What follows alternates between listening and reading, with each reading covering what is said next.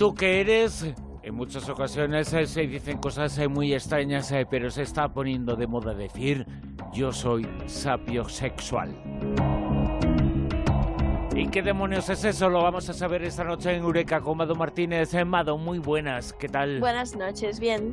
Bueno, cuando alguien nos dice que es sapiosexual, ¿qué es? Pues cuando alguien nos lo dice que, que, vamos, si una persona es sapiosexual, en definitiva es una persona a la que le pone la inteligencia. Es decir, se excita sexualmente cuando, bueno, tiene una cita romántica y la potencial pareja resulta que es por encima de la media, su coeficiente intelectual.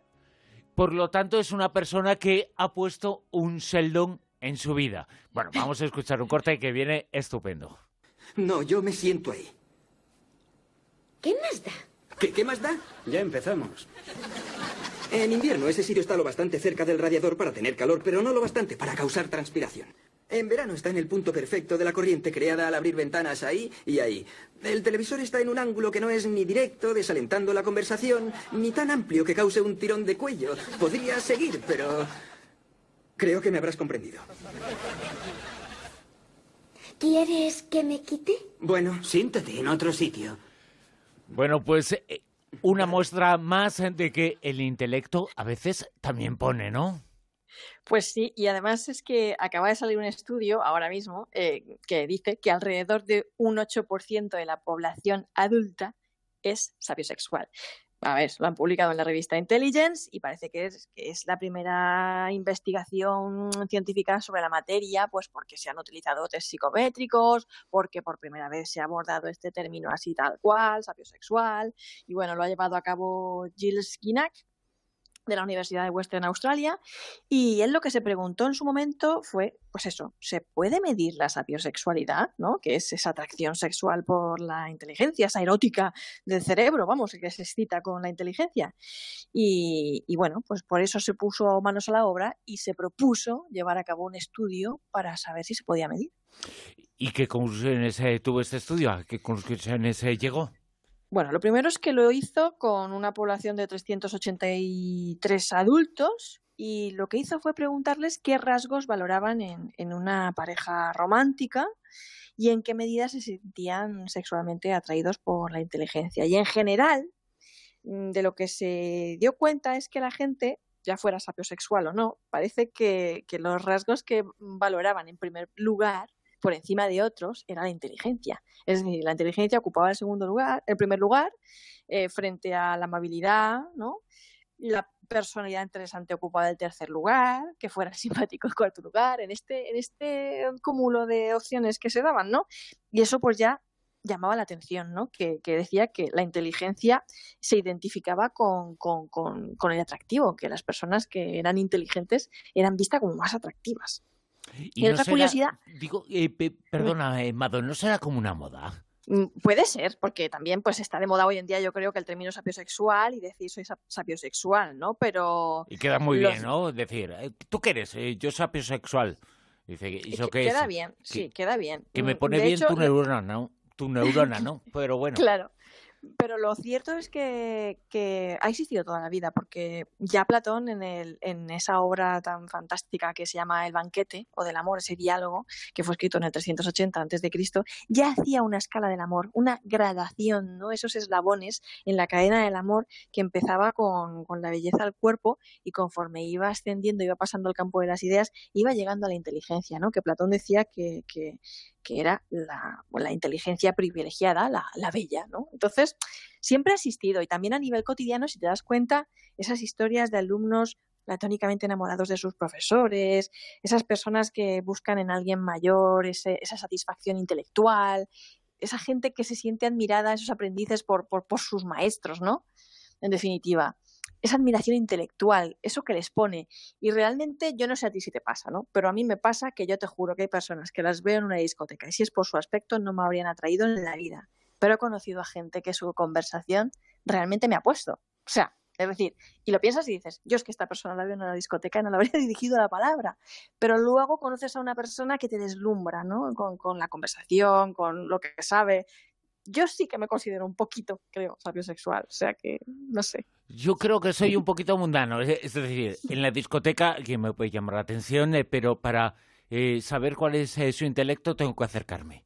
Mm, no sé si es claro. o no, ¿no? Que seas sapiosexual no quiere decir que no te fijes y no tengas en consideración otros factores. Esto dicen los psicólogos también. Y además, también hay una estadística que dice que las mujeres son más sapiosexuales que los hombres según las estadísticas y los expertos, pues porque pues parece que los hombres de mm, lo visual les entran primero y tal, una serie de cuestiones y teorías que no siempre están comprobadas al 100%, pero sí que parece que, que las mujeres son más sapiosexuales. Y la cuestión es que entre las curiosidades de este estudio, es que fíjate cómo somos las personas. Eh, nos gusta la gente que está por encima de la media, es decir, que está por encima del 90%, de la población, gente que tiene un 120 de coeficiente intelectual, ¿no? Ahí llegamos al pico de decir, ¡guau! Atractivo, súper atractivo. Pero es una relación curvilínea, porque la gente que está por encima, muy, muy, muy ya por encima de la media, es decir, del 99% de la población, ya de 130 de coeficiente intelectual para arriba, ahí ya empieza a decaer la curva, es decir, ya son ligeramente menos atractivos. Es decir, muy listo, muy listo, muy listo, pero luego en la pareja y en la relación es muy tonto, muy tonto, muy tonto. Sí, porque es como, eh, baja un poco. Claro. baja un poco, que te estás subiendo demasiado. Entonces, pues ese es el tema. Ligeramente menos, menos atractivos nos parecen los que ya son súper, hiper, mega listos, pero desde luego siguen siendo más atractivos que los cazurros. O sea que Seldon sí, pero no mucho, ¿no? Exactamente. Seldon sí, pero al igual eh, el, que está con Penny es más que Seldon, ¿no? por cierto, ¿hay una forma de saber si se tiene una cita, si esa cita está gobernada por la sapiosexualidad? Pues es difícil, ¿sabes por qué? Porque otra de las cosas que dice este estudio es que para ser sapiosexual da igual los listo que tú seas. Es decir, un sapiosexual puede ser cualquiera, puede ser muy inteligente y no ser sapiosexual. O puede ser una persona que no tenga un coeficiente intelectual muy alto, no seas muy inteligente, dependiendo de estos eh, test que a mí pues, me parecen que no sirven para medir nada, pero bueno, ahí están. Y, serlo, tener una mente curiosa, ¿no? De, realmente las personas que, que, son sapiosexuales son gente que necesita un estímulo, un desafío a su, curiosidad, a su curiosidad, un desafío intelectual, ¿no? Y bueno, si nos vamos a cenar a lo mejor una noche con alguien y nos pedimos un fondillón y nuestra pareja Ocita dice, pues este vino era muy famoso en el siglo XVI porque ya se Sí, este se le ha ido la cabeza, ¿no? una de dos.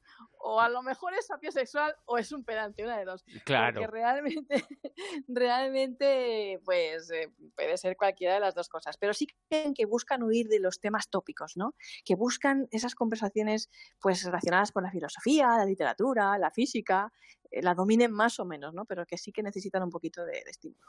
Es decir, eh, no es que haya personas que estén gobernadas eh, por la mente antes que por el físico, sino la combinación de las cosas, ¿no? Y sobre todo, yo creo que todo el mundo lo quiere, que quien esté a su lado, quien está al lado de una persona, no represente independientemente de lo que sea, pero para uno no sea vacío, ¿no? Que tenga algo que decir, algo que contar y que piense algo.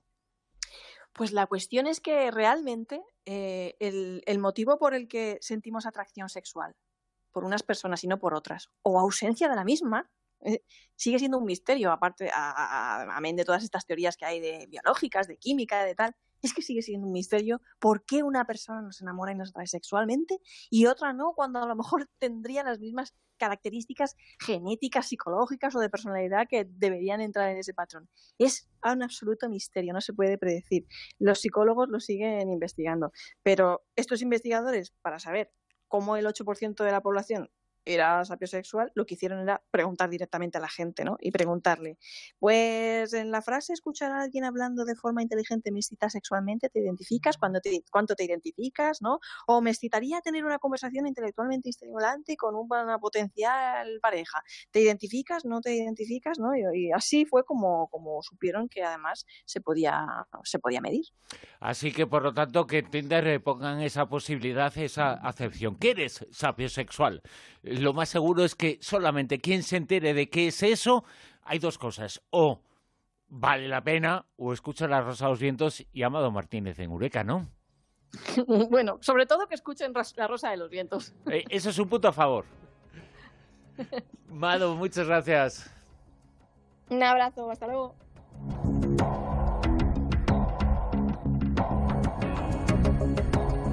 Fijaos, eh, nos dice Diga 33 con Almodía Rosavientos 20 que si la persona es eh, friki rosaventera, seguro que sí.